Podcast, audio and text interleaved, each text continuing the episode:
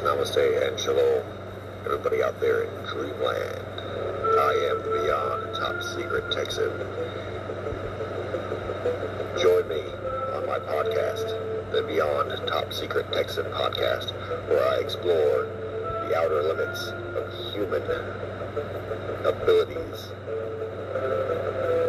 top secret military technologies, the reality of extraterrestrial Earth alliances, secret space wars, advanced cryptozoology,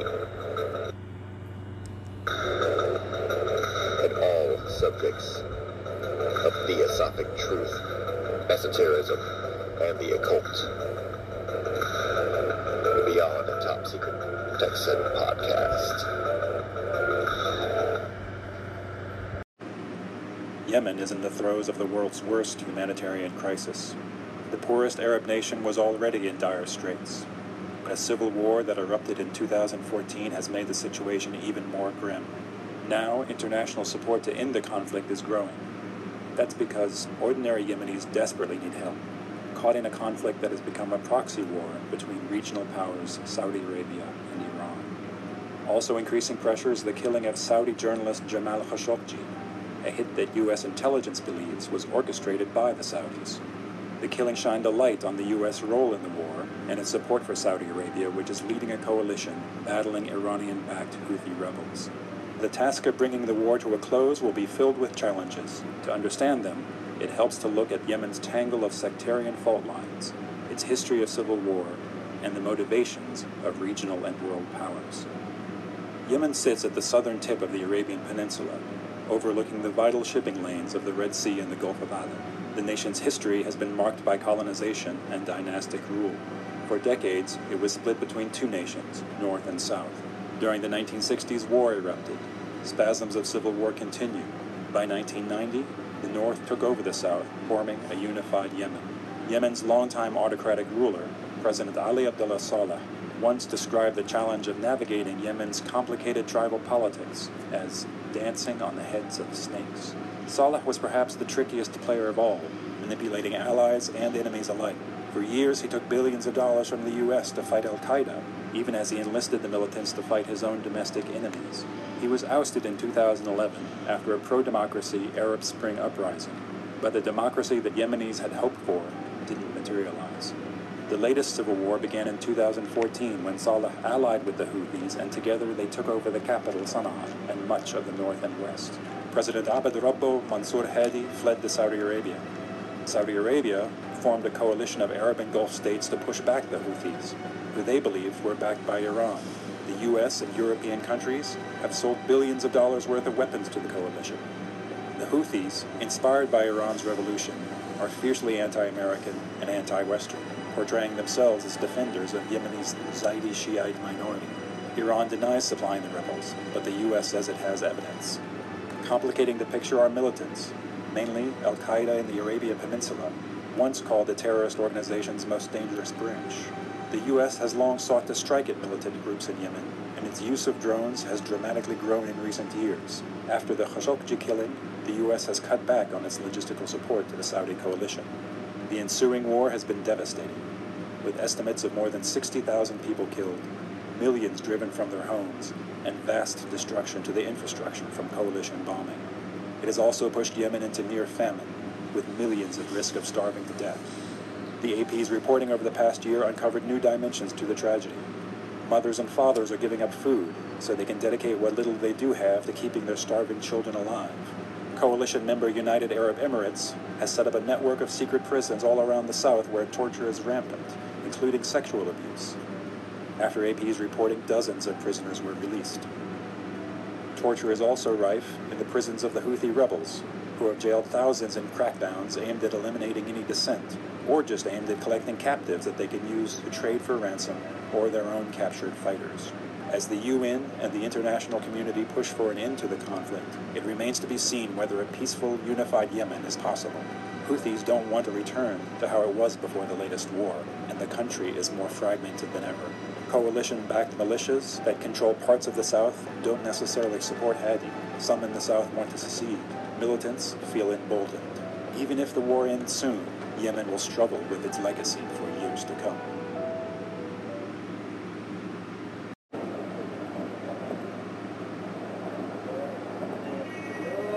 الله أكبر.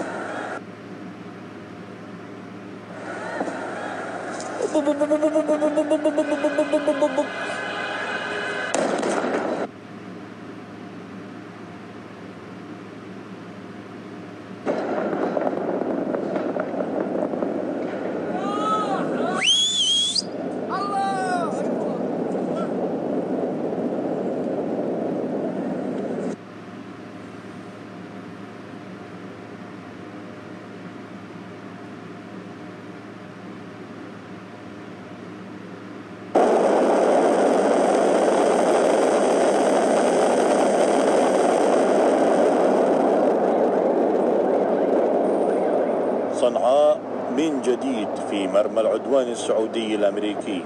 في غارات هي الاعنف استهدفت جبل نقم مخلفة انفجارا مروعا.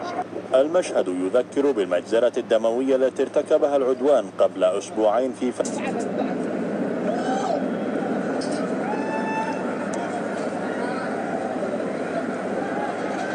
ما صورت الله! بوب هذا بروحه.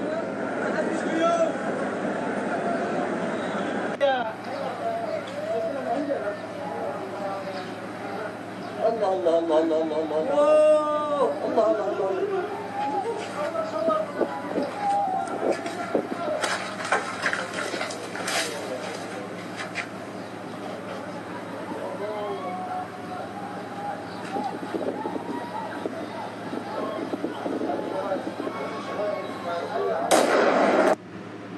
لا إله إلا الله.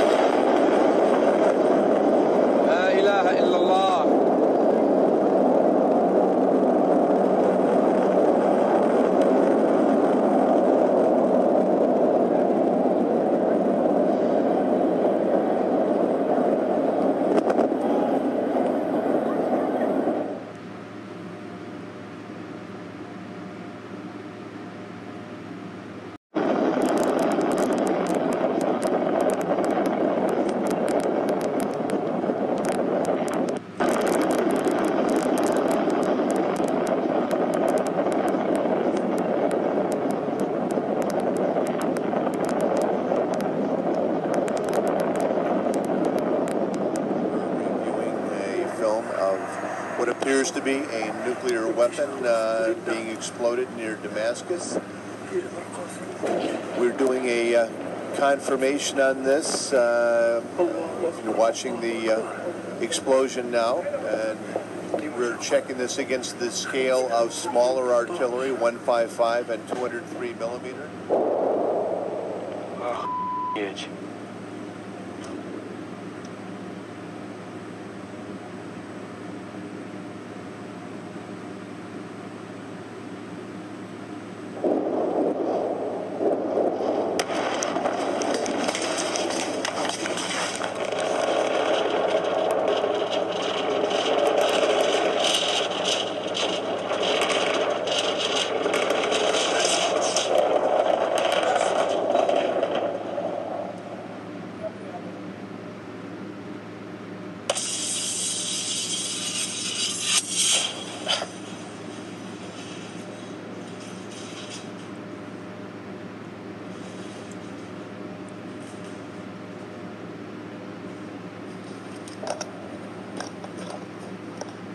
Вверх, О, вот, что это такое? Командир!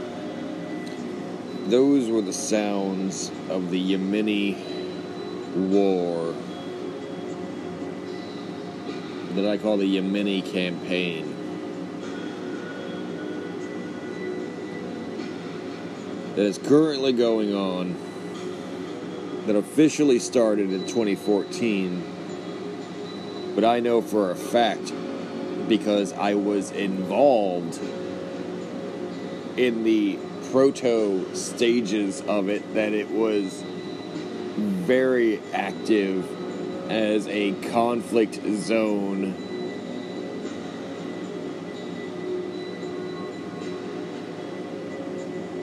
in 2011 to 2012 and into 2013. Officially declared a war in 2014, which was halfway through Obama's, President Obama's second term. To put in perspective how late in the progression of the hostilities and the escalations of military involvement from a shadow and covert CIA backed war to a clandestine shadow war in the global war on terror, a proxy war involving U.S. Navy attack bombers such as the F 18, as well as the Saudi Arabian Air Force and their myriad of mercenary aircraft.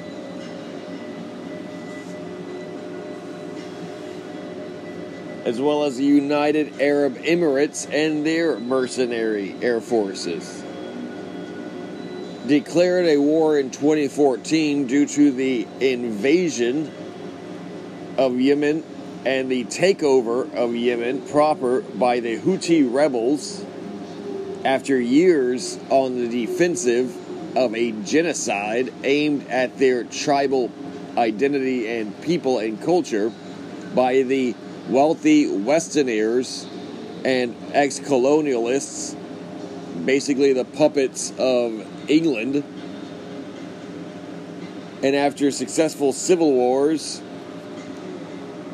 a tribe was formed of possibly the most hardened men and greatest tribal skirmish fighters, AK 47 warriors. That has ever existed.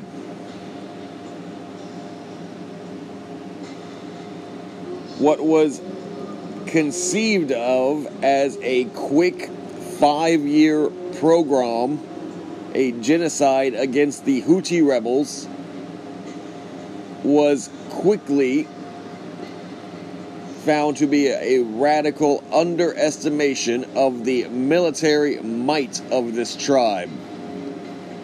With a cohesive and strong identity, helped by their Islamic faith and their anti Western and pro Arab independence identity and history from the 20th century, as well as relationships with the Soviet Union in the Cold War that saw a proliferation of AK 47s, Scud missiles, armored vehicles, bunkers, as well as Soviet era technologies, and a masterful knowledge of the land, its seasons, and terrain. The Houthi rebels, who numbered between 50 million and 75 million strong,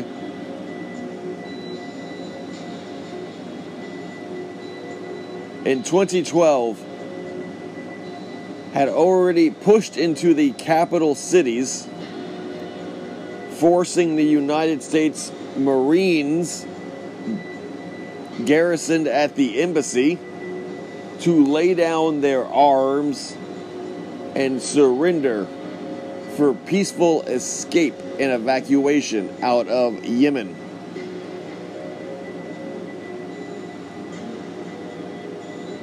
America and Yemen are enemies.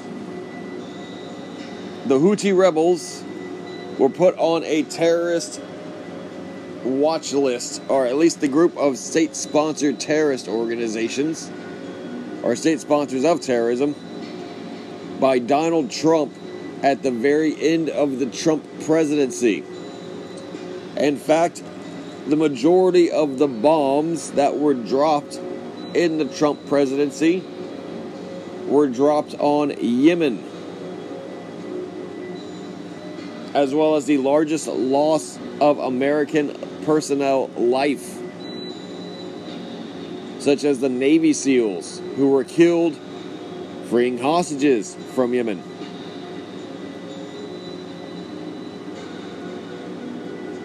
Quote unquote as their cover story, but was probably an assassination attempt or an attempt at acquiring a VIP prisoner for intelligence, aka Guantanamo Bay, and torture.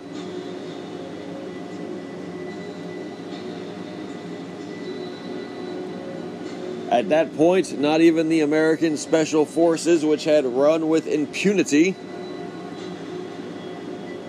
ravaging the forces of the Houthis, who were radically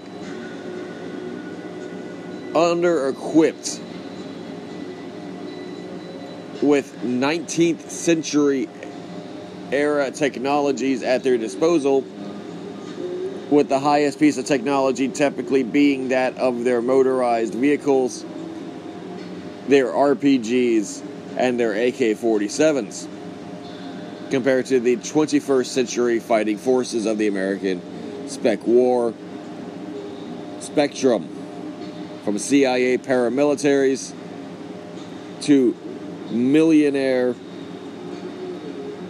billionaire backed mercenaries, the best equipment mankind can buy.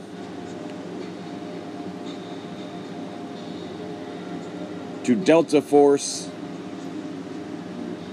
Night Stalker, Army Ranger, Navy SEAL, Marine Recon, all of it was thrown at these Houthi rebels as well as the largest, the largest and most illegal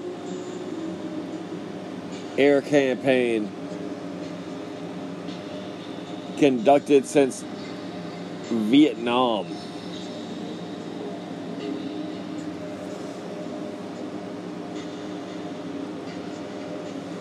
In which the Western aircraft, typically Western aircraft, even had the collaborations between Israel and Saudi Arabia to deliver nuclear strikes, tactical nuclear strikes, neutron bombs, which were verified through survivor video, and cluster munitions, which are illegal and considered a war crime, on urban civilian areas.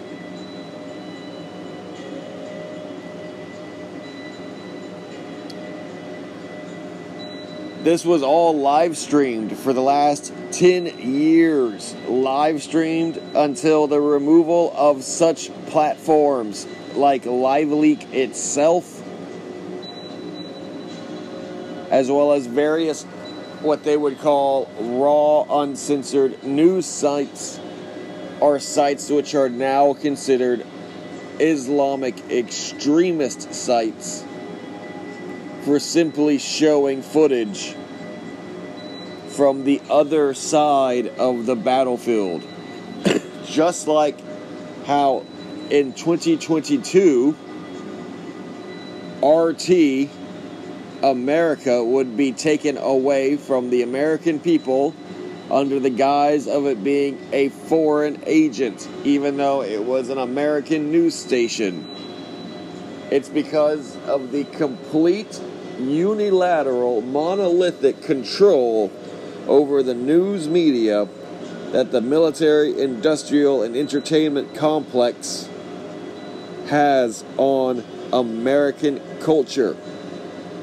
What you see, say, hear, watch, or are exposed to in any physical way is completely controlled by the propaganda machine to reinforce the matrix that is American superiority, American supremacy,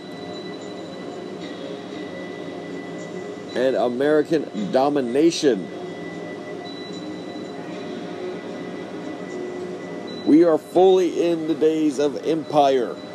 We are fully in the days of being the center of our own universe in the West and thinking that if it doesn't specifically involve ourselves, our physical bodies, that it is either out of our control completely or that it is an issue for the government. We are literally relying on our state to tell us what is right and wrong and what is real or not without entirely knowing that or remembering or being aware of the fact that for the last the last continuous 10 years that the United States has helped commit the largest war crime and the worst humanitarian crisis in recorded history since Mao Zedong and his great starvation of nearly 80 million of his own citizens. Remorselessly and mercilessly putting pressure on children and women without any attempt at providing humanitarian aid or resolution through peace conference talk or anything in terms of forward momentum. Even after the Taliban has been granted such amnesties and has been allowed to enter into the discussion of legitimate countries post war. The Taliban has been forgiven and allowed to assume authority over Afghanistan by the United States. Regardless if you want to call it a tactical victory by the Taliban, a wartime victory, or a political one, the Taliban are at the table and surviving right now without American bombers, without starvation, taking their children and their lowest castes by the thousands every month. That the Houthi rebels, because they dared to achieve victory against their Western New World Order internationalist mafia enemies, specifically Saudi Arabia, in their attempt to completely monopolize the Red Sea, the the yeah, the Red Sea, as a competitor towards the um, Persian Gulf in terms of oil shipments and trade and, and traffic and, and you know all the amazing wealth that a, that area has from the sovereign and independent nation of Yemen. And the fact that Yemen was the poorest of all Middle Eastern nations on paper Saudi Arabia is guilty of direct aggression by a superior and, and stronger force at a war of aggression,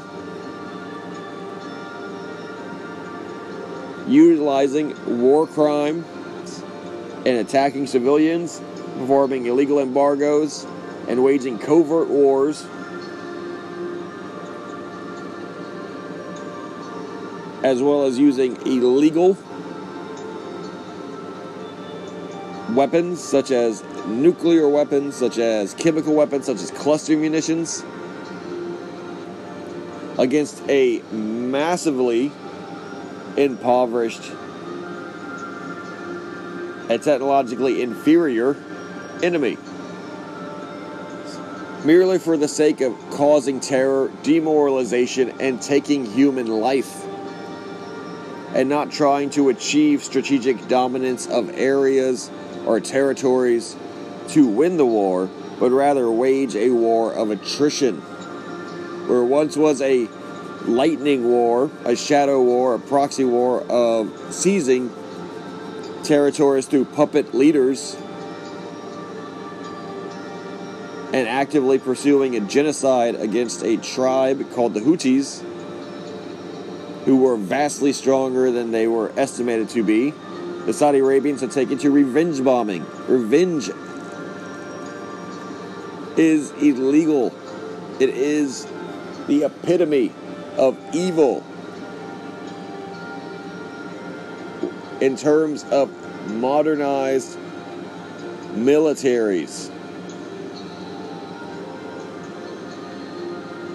It is the antithesis of self defense. It is the antithesis of real politic.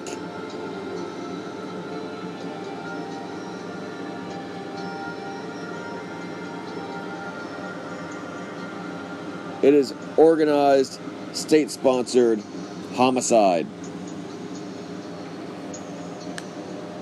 It is organized crime.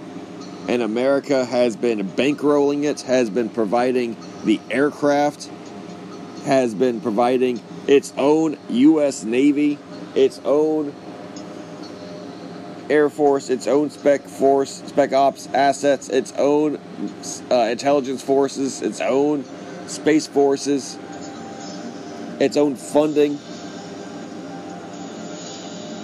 So as England, so as most of the European Union, all of the West actually has, including Israel. So even though Saudi Arabia calls it its war to pacify the civil war of Yemen, to pacify the rebels who have performed a coup d'etat against its puppets leaders. It is, in fact, the Western world, the hegemony of the New World Order, the globalists, against a rather meek and lowly, probably the most lowly on earth outside of Africa population.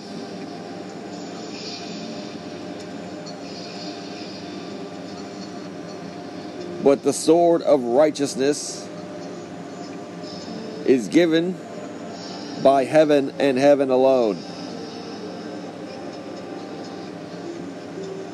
And for a decade, since I was last involved in it directly, 2012, the Houthi Yemeni rebels have not only seized majority control over their territories, but still batter and bruise the Saudi Arabian invaders every single year. They are impressive in their indomitability, their courage, their strength of will.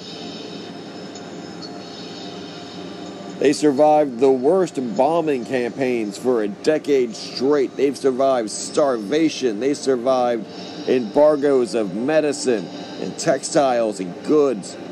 They've had to be completely self sufficient and independent with a few auxiliary allies for motivational and personnel support on the very fringes of the extreme Muslim world. But they have never chosen to work with the Western backed extremists like ISIS. Which is impressive and shows an amazing savvy and political expertise, a legitimacy.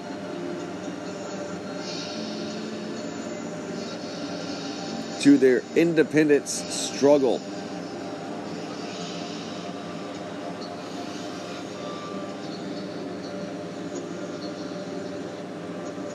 They inspire me because if these people who don't even have closed toed shoes, who literally fight with AK 47s, the shirts on their backs, their traditional garments, shorts, and sandals, running in rocky, sun blasted terrain with no cover,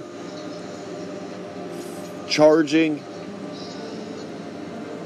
and killing Saudi Arabians who have invaded their lands and set up machine gun nests, set up ambush sites, logistics hubs, military bases in their home territory.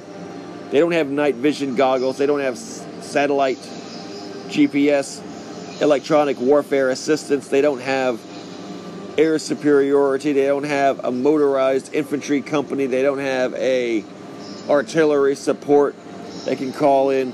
They don't have leadership from West Point. They don't have Annapolis graduates serving as their officer cadre. They don't have the myriad of alphabet federal agencies like the CIA assisting in providing military intelligence for where to strike.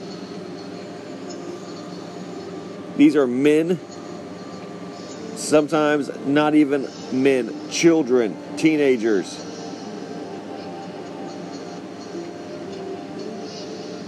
Who, using the strength that they've had genetically in their tribal lineage for thousands of years, that carved out their identity, that carved out their tribe's territory, and a machine gun that's nearly 100 years old in design. Courage and killer instinct. They were able to beat the mercenaries, the organized criminals, the thugs.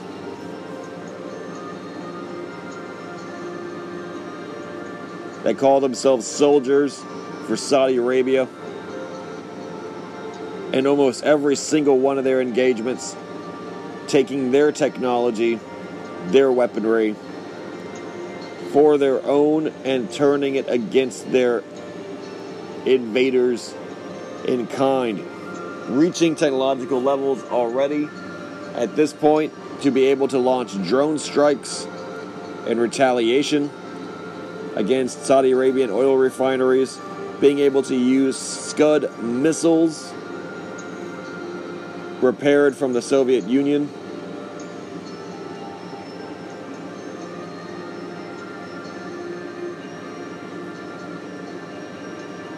And it is rumored even leading counterintelligence proxy wars internationally against Saudi Arabian oil facilities.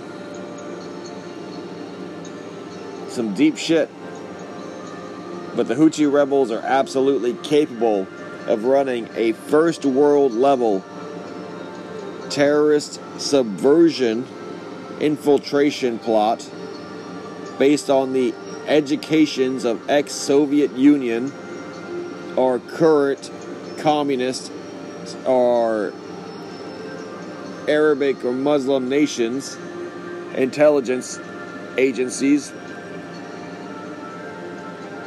educating them on how to infiltrate, for example, major businesses, companies involved in oil refineries or chemical um, extraction or internationally, infiltrating their labor force as specialists or, or administrators, and then performing acts of sabotage. Specifically, for example, in Texas. And there have been many oil refinery explosions that have occurred in BP, Exxon, Chevron, etc., oil refineries along the Gulf Coast of Texas, which are majorly owned by Saudi Arabians. Other OPEC nations as well are the enemy, as the United Arab Emirates are allies with the Saudi Arabians. So it's not just limited to tar- targeting or attacking in Yemeni revenge Saudi Arabian specific companies, but also Britain and America as well. It would also be very apt at attacking America as well.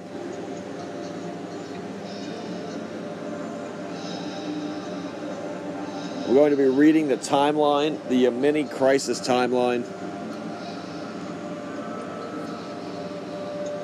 from the 1990s to the present. Catch everyone up on a history lesson on what is probably the most important battlefield for aviation warfare in terms of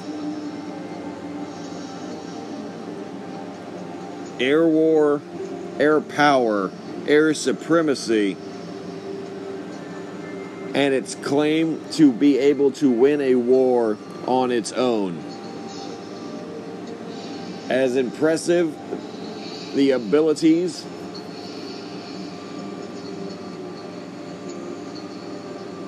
and seemingly invincible air power with air superiority and air supremacy are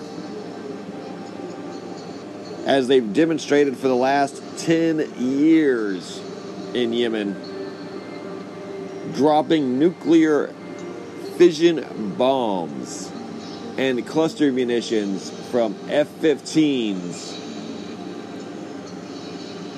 and B 2s onto brick and mortar tribal cities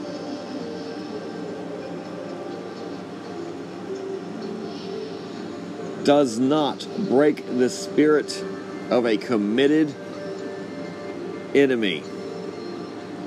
And regardless of how much you bomb them into the Stone Age, there's no going past rock bottom. And when you're on rock bottom, the only place to go is up.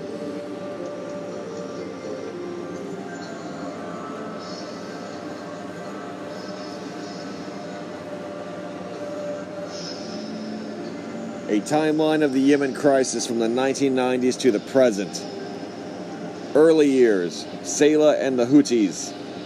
The 1990s. After the reunification of Yemen, Ali Abdullah Saleh transitions from president of North Yemen, a post he had held since 1978, to president of the Republic of Yemen. At the same time, the Zaidi Shia group Ansar Allah, or the Houthis, gradually gain power. The group's rise has the tacit support of President Saleh. 1994, Civil War. Just years after the reunification of Yemen, the unintegrated armies of the North and the South face off, resulting in a brief civil war that resulted in the defeat of the Southern Army and shored up Yemen's reunification. 2000, Saleh reaches a border demarcata- demarcation agreement with Saudi Arabia, the Treaty of Jeddah, and seeks to disarm the Houthis, whom he had previously viewed as a useful cudgel against Saudi interference in Yemen. 2004 to 2010, Houthi rebellion. Tensions run high between Saleh's government and the Houthis led by Hussein Bedreddin al Houthi after Saleh's border deal with Saudi Arabia. Al Houthi eventually leads a rebellion against the Yemeni government in 2004. June September 2004. Starting in June 2004, Saleh's government begins arresting hundreds of Houthi members and issues a reward for Hussein Bedreddin al Houthi's arrest. Fighting continues until al Houthi is killed in September of 2004. March to June 2005. Fighting between the Houthis, now led by Hussein's brother Abdul Malik al Houthi, and government forces surges, leaving hundreds dead. Fighting ceases after the sides reach an agreement, resulting in the surrender of the Houthis' top military commanders. 2005 to 2006. Sporadic clashes between the government and the Houthis continue, but in March 2006, Saleh grants amnesty to 600 Houthi fighters. Saleh goes on to win the 2006 election. January to June 2007. Early in 2007, the Houthi rebels and Saleh's government again find themselves at odds. Fighting continues for five months until Abdul Malik al Houthi reaches a ceasefire agreement with Saleh with the help of the nation of Qatar. April of July 2008. The ceasefire had not turned a year old when more fighting breaks out between the government and the rebels. By July, Ali Abdullah Saleh declares an end to the fighting in the Houthi dominated Sada Governorate. 2009 2010 Operation Scorched Earth. In August 2009, the Yemeni military launches Operation Scorched Earth to crush the Houthi rebellion in Sada. At this point, Houthi rebels begin fighting with Saudi forces in cross border clashes.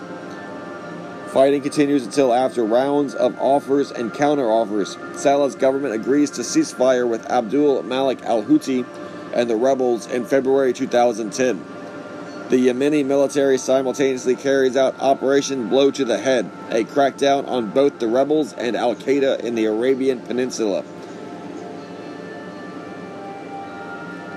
September 2010. Government forces besiege the governorate of Shabwa in southeast Yemen to root out the AQAP militants. 2011. Arab Spring reaches Yemen. To January 2011. Demonstrations calling for the end of Saleh's 33 year rule begin. Saleh offers some concessions, promising not to seek re election, but the protests spread. Security forces and Saleh supporters launch a crackdown that eventually leaves between 200 and 2,000 people dead. April 2011. Saleh's General People's Congress agrees to Gulf Cooperation Council, the GCC. They brokered a deal to hand over power, but the president refuses to sign on. This prompts the influential Hashid Tribal Federation and several army commanders to back the opposition, after which clashes erupt in Sana'a.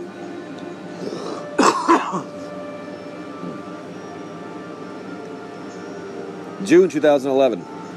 Saleh is seriously injured in a bombing and travels to Saudi Arabia for medical treatment. September 2011. Saleh returns to the presidential palace amid renewed clashes. It is not until November 2011 that he signs a deal that has his deputy, Abdrabbuh Mansur Hadi, assume power and form a unity government. February 12th. Hadi is sworn in for a two year term as president after an election in which he stood unopposed. Post Arab Spring, unity government and the Houthi takeover. January 2014. The National Dialogue Conference concludes after 10 months of deliberations, agreeing to a document on which the new constitution would be based. February 2014. A presidential panel approves a political transition plan for Yemen that organizes the country into a federation of six regions. August 2014. Following two weeks of anti government protests, President Hadi dissolves his cabinet and overturns a controversial rise in fuel prices. September October 2014. The Houthis take control over most of Yemen's capital, Sana'a. The following month, the rebels seize the Red Sea port city of Hodeidah. January 2015. After being placed under house arrest by the Houthis, Hadi resigns as president. Despite previous attempts to craft a power sharing agreement between Hadi and the Houthis, the two had continued to clash. The Houthis later rejected draft constitution proposed by Hadi's government. February 2015. The Houthis take control of the Yemeni government, a move swiftly denounced by the United Nations.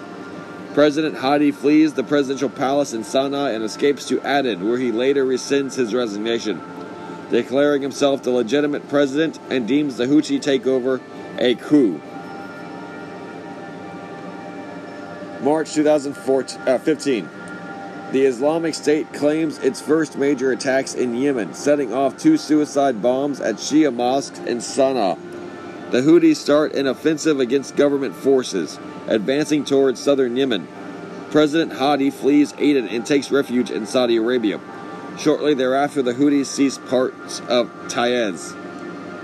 The beginning of the Saudi led coalition and Yemeni civil war. March 2015, Operation Decisive Storm. After repeated pleas from Hadi, a Saudi led coalition of Arab states, including the United Arab Emirates, Egypt, Morocco, Jordan, Bahrain, Sudan, and Kuwait, initiates Operation Decisive Storm in support of the ousted president. The coalition launches airstrikes against Houthi targets, deploys small ground forces, and imposes a naval blockade. The United States announces its intention to aid the coalition's efforts. April 2015, Operation Restoring Hope. The coalition declares an end to Operation Decisive Storm. Saudi Arabia announces they would move on to a phase described as Operation Restoring Hope.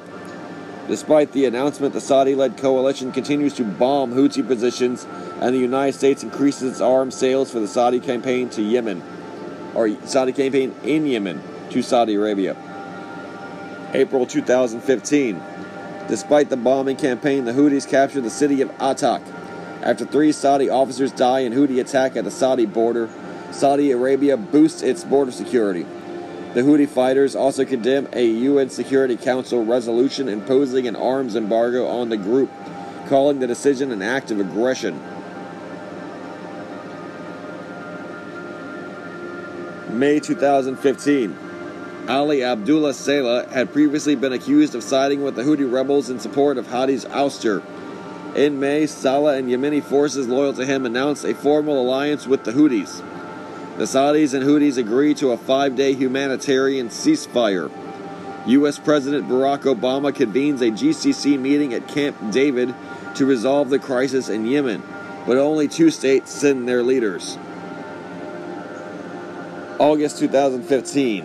After months of fighting with Sunni tribesmen and AQAP militants, the Houthis take control of the entire Shabwa government. September 2015. President Hadi returns to Aden after Saudi backed government forces and those loyal to Hadi recapture the port city from Houthi forces. April 2016. The United Nations sponsors talks between the Hadi government and the coalition of Houthis and former President Saleh's General People's Congress.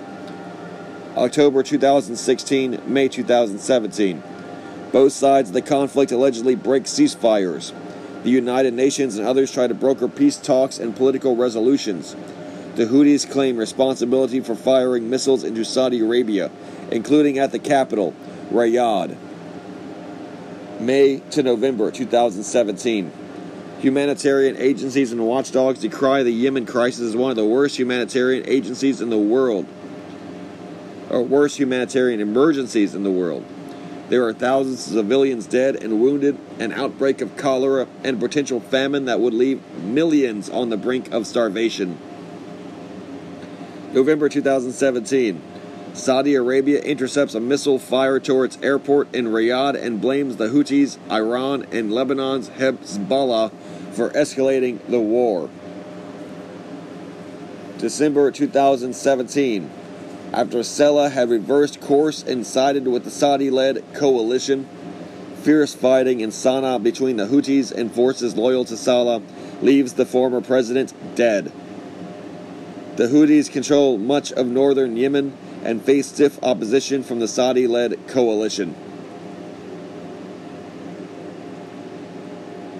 President Hadi, whose loyalists control much of South Yemen, has called for a popular uprising against Houthi rule in the north. Saleh's son, Ahmed Ali Saleh, has vowed revenge against the Houthis for his father's assassination. January 2018. In a firefight, the Southern Transitional Council, STC, the United Arab Emirates backed separatist movement seeking a revival of the formerly independent South Yemen, seizes control of Aden, Yemen's main southern city and government headquarters. By March, 22 million Yemenis require humanitarian aid. February 2018. The United Nations appoints longtime British diplomat Martin Griffiths as special envoy of the Secretary General of Yemen. March May 2018. Fighting escalates along Yemen's western coast, and dozens are killed in Saudi airstrikes and security raids. A Saudi led coalition drone strike kills Salah Ali al Samad, president of Yemen's Supreme Political Council, making him the most senior Houthi casualty since the coalition began its activi- activities in 2015. International opposition to the coalition's operation grows after an air raid kills more than 20 at a wedding party. In May, UAE forces take over the island of Socotra, a cup occupying the airport and seaport and causing tensions with Yemeni government officials. June to July 2018. Yemeni President Abdrabbuh Mansur Hadi meets with UAE Crown Prince Mohammed bin Zayed Al Nahyan, and by July, the coalition launches an offensive on the port city of Hodeidah. August, October, August to October 2018. International furor over the Saudi led coalition's war in Yemen grows after an air raid strikes a school bus, killing 40 children. Public opinion of U.S. support for the war effort in the United States plummets as it is reported that the bomb used in the air raid was United States supplied. In October, U.S. President and Washington Post columnist, or U.S. resident and Washington Post columnist Jamal Khashoggi is assassinated by Saudi agents in Istanbul, raising additional questions about U.S. support for Riyadh's war on Yemen.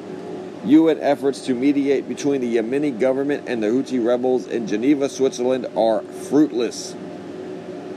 November to December 2018. The U.S. political establishment begins to agitate for withdrawing U.S. support from the Saudi led coalition in Yemen.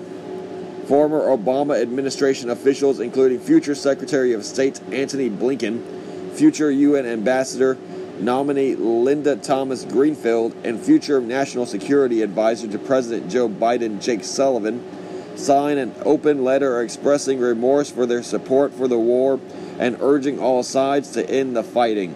In December 2018, the U.S. Senate for the first time votes to invoke the War Powers Resolution to force the U.S. military to end its participation in the Yemen war. Later that month, after UN mediated talks, the Yemeni government and the Houthis signed the Stockholm Agreement that includes prisoner swaps, a mutual redeployment of forces away from the Hodeidah port, and committees to discuss the contested city of Taiz. The ceasefire is set to take effect on December of 2018. Overall, the Stockholm Agreement fails to achieve its goals, and neither side agrees to withdraw from Hodeidah. January to June 2019. Fighting continues. Houthis launch a drone attack on Al Anad air base in north of Aden, injuring dozens and killing the head of Yemeni intelligence.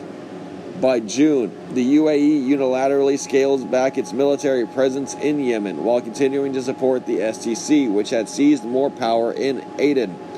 Meanwhile, the Houthis step up efforts to attack Saudi territory including launching missiles at oil installations and airports.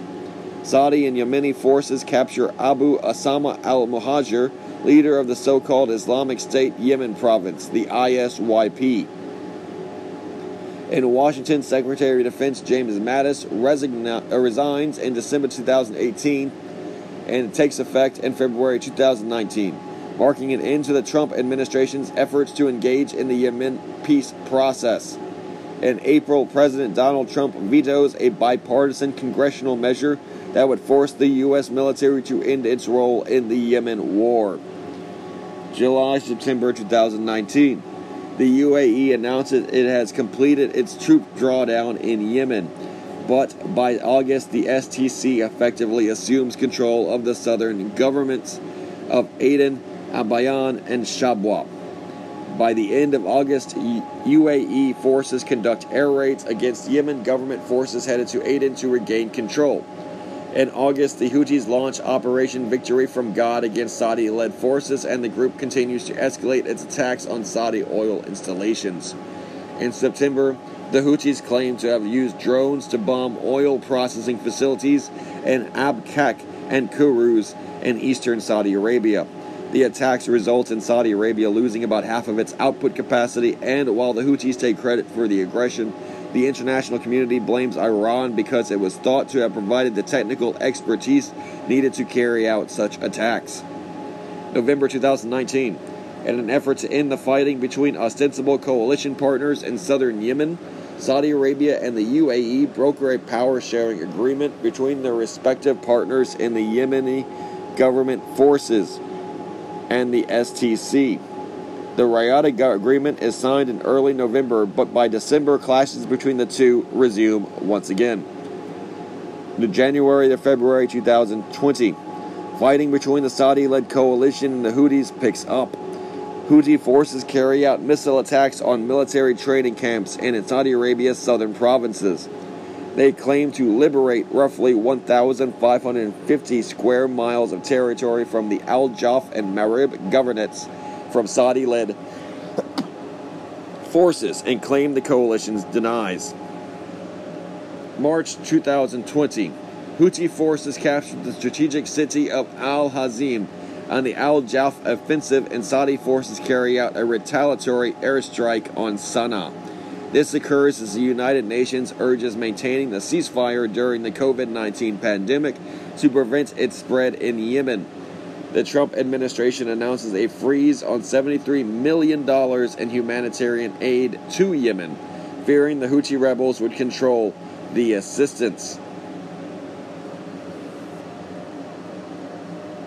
In April, Saudi Arabia initiates a unilateral two week ceasefire to mitigate the risks of the new coronavirus pandemic.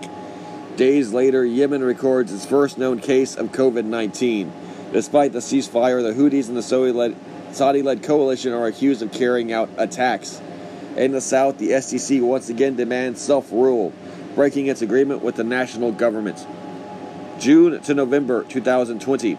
In June, the Southern Transnational or Transitional Council deposes the recognized government in Socotra, with government supporters decrying the move as a coup d'etat. The following month, the STC says it has renounced its claim to self rule and will return to previously agreed upon power sharing structures. In October, the warring sides in Yemen carrying out the conflict's largest prisoner swap. By November, Saudi Arabia and the Houthis have reportedly initiated back channel talks, with Saudi officials indicating their willingness to sign a ceasefire deal and end the Saudi air and sea blockade in exchange for the creation of a buffer zone between Houthi controlled territory in Yemen and the kingdom's borders. The Houthis later claimed to have fired a missile at the coastal city of Saudi controlled Jeddah. December 2020. The STC and the Hadi government formalized a new power sharing agreement in Aden. Prime Minister Marine Abdulhamid Said is reappointed as head of the Hadi government's new cabinet with seats going also to both the STC and Yemen's Islah Party. Just weeks later, as the new cabinet arrives in Aden from Saudi Arabia, an attack on the airport kills at least two dozen people, but no government ministers. The Hadi government, the STC, and much of the international community blame the Houthis for the attack, and Saudi warplanes conduct retaliatory raids on Sana'a. January 2021. The Trump administration uses the December attack to justify desi- designating the Houthis as a foreign terrorist organization, FTO. The Houthis are still able to consolidate control over 70 to 80 percent of the Yemeni population and threaten Marib, a stronghold near the northeast control of the control zone. President Biden takes a new path. February 2021.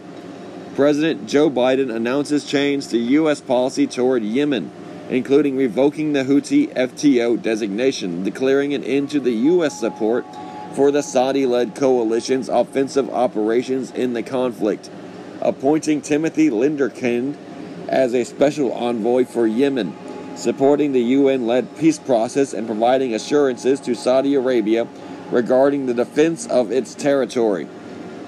Houthi rebels launch an offensive in Marib City, the final stronghold of the government forces in the north and near some of the northern Yemen's richest oil fields. Marib hosts nearly 1 million internally displaced persons, IDPs, and intense clashes are expected to displace thousands more. March 2021. Conflict between the Hadi government and the Houthis escalates in the Marib governorate. The fighting coincides with ongoing Houthi missiles and drone strikes against Saudi oil facilities, airports, and air bases on the border. Saudi Arabia retaliates with airstrikes, particularly in Sana'a. The U.S. condemns Houthi actions. Riyadh proposes a ceasefire, which includes reopening of Hodeidah seaport and Sana'a airport. Houthis reject the proposal on the grounds that a full lifting of the ongoing blockade is a prerequisite for any such agreement. April to May 2021. Strikes and counterstrikes continue and escalate. The United Nations Security Council and Iran's Foreign Minister Mohammad Javad Zarif voiced their support for a ceasefire between the various Yemeni actors. In a discussion with Saudi Crown Prince Mohammed bin Salman, the U.S.'s Lenderking pushes for the Saudi led coalition to loosen the blockade on Hodeidah and Sana'a. The Houthis refuse to meet with then United Nations Special Envoy for Yemen Martin Griffiths to discuss de escalation of the conflict. August 2001 or August 2021. Amid continued air attacks from Houthi rebels, the Biden administration removes its most advanced missile defense systems from Saudi Arabia. The withdrawal follows a Houthi attack that wounded eight civilians on Saudi soil and damaged, and damaged a commercial airliner.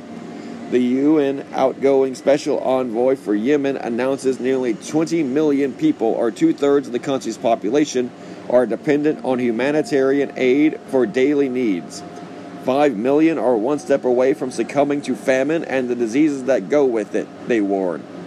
As Houthis continue to gain ground against Hadi government forces in Marib, Oman attempts to broker a peace deal between Saudi Arabia and the Houthis. Houthi negotiators refuse to meet with the newly appointed UN Special Envoy for Yemen, Hans Grundberg, before the Saudi led coalition commits to the full lifting of the blockade on Hodeidah and Sana'a. September 2021. After a lull in hostilities, Houthi rebels renew their offensive in the Marib Governorate.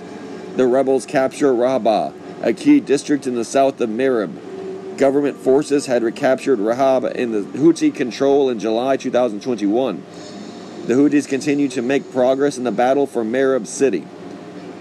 Government security forces forcefully respond to widespread protests across southern Yemen, killing three protesters. Yemeni people take to the streets over the collapse of Yemen's currency and inaccessibility of basic daily necessities. September 18th, Houthis execute nine people on charges of involvement in the Saudi led coalition airstrike in April 2018. The strike killed Salah al Salamad, the Houthi aligned de facto president of Yemen. In September 2000, or September 27, a U.S. official delegation, including National Security Advisor Jake Sullivan, Timothy Lenderking, and the NSC's coordinator for the Middle East and North Africa, Brett McGurk, meet with Mohammed bin Salman and Deputy Defense Minister Khalid bin Salman to push for a diplomatic solution for the conflict. October 2021. The United Nations Human Rights Council votes against the renewing the mandate for the group of eminent international and regional experts on Yemen, the GEE, the only independent body monitoring all parties of the conflict. Saudi Arabia is accused of attempting to shut down the investigation, which in 2018 reported possible war crimes committed by all parties involved. Clashes continue around Mira between Hadi government and the Houthis. On October 17th, Houthis gained control of the Usalain, Bahan, and Ayan districts of Shabwa government and the Al Abada and Harab districts of Marib government. November 2021. Houthi seized the former premises of the U.S. Embassy in Sana'a, detaining local employees. The United States calls for their immediate release and demands that the Houthis vacate the premises. Houthi spokesperson announces the capture of Marib's Al Juba and Jabal Mara districts after last month taking Al Abda and Harab government forces to prepare to defend their last remaining northern stronghold, Marib City. Some 2 million civilians are now trapped in the Marib governorate. Coalition aligned forces abandoned their position in the port city Hodeidah, allowing rebels to retake the city. A 2008 ceasefire agreement prohibited fighting between the two sides, and the government first stated they are withdrawing troops from Hodeidah to send them to reinforce the front lines.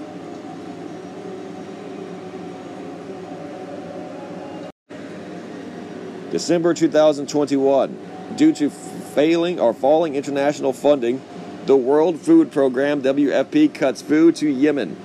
In November 2021, WFP targeted 11.1 million for food assistance. The cost of food dramatically increases as the humanitarian situation deteriorates. January, February 2022. Houthi rebels launch a series of unprecedented attacks against the United Arab Emirates and Saudi Arabia, including air attacks across the border and seizing a UAE vessel in the Red Sea. The Saudi led coalition responds with a bombing campaign in Sana'a, an attack on the northern prison, and a strike on a telecoms facility in Hodeidah, resulting in a four day internet blackout across the country. UAE backed forces regain control of areas near Marib. On February 23, the U.S. Treasury Department announces new sanctions against individuals involving in funding networks for the Houthis. The United Security Council renews a one year its arms embargo on Yemen and continues travel ban and asset freeze on actors who threaten the peace. The Council condemns Houthi attacks on Saudi Arabia and the UAE that struck civilians and the civilian infrastructure. Four countries abstain Mexico, Ireland, Norway, and Russia. March 2022. On March 6, the Houthis reached an agreement with the United Nations to address the issue of an abandoned oil tanker in the Red Sea, the FSO Safer, that posed a threat of a massive oil spill. The World Food Program declares that the humanitarian situation in Yemen is worsening because of the Russian war on Ukraine. Houthis continue attacks against the Saudi oil facilities while the coalition continues its strikes against Sana'a and Hodeidah. GCC sponsored talks in Riyadh begin between the various parties to the Yemen conflict. The Houthis declined to participate, stating that they should be held in a neutral country. Saudi Arabia announces on the same day the cessation of all military operations in Yemen as of March 30th. April 2022. The UN brokered a two month truce between the warring parties that is to begin with the holy month of Ramadan. The agreement is a notable step towards peace as the last nationwide coordinated cessation of hostilities was during the peace talks of 2016.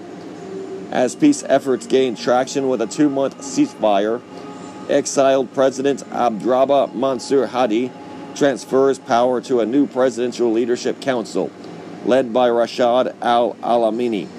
Members of the council were selected at GCC sponsored talks in Riyadh and include individuals associated with the secessionist Southern Transitional Council as well as those formerly part of the government under Hadi.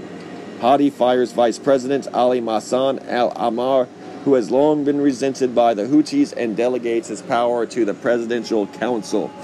After the transfer of power is announced, Saudi Arabia and the UAE say that will provide 3 billion to support Yemen's decimated economy. Despite the two-month truce, Houthi forces resume attacks on the front lines of the battle for Marib, which have been static since February when UAE backed forces pushed Houthis out of the center of the Harab district. Houthi rebels signed an action plan to prevent the recruitment and use of children in armed conflicts. A senior Houthi military official had said in 2018 that the group inducted 18,000 child soldiers into its army, some of whom were as young as 10 years old.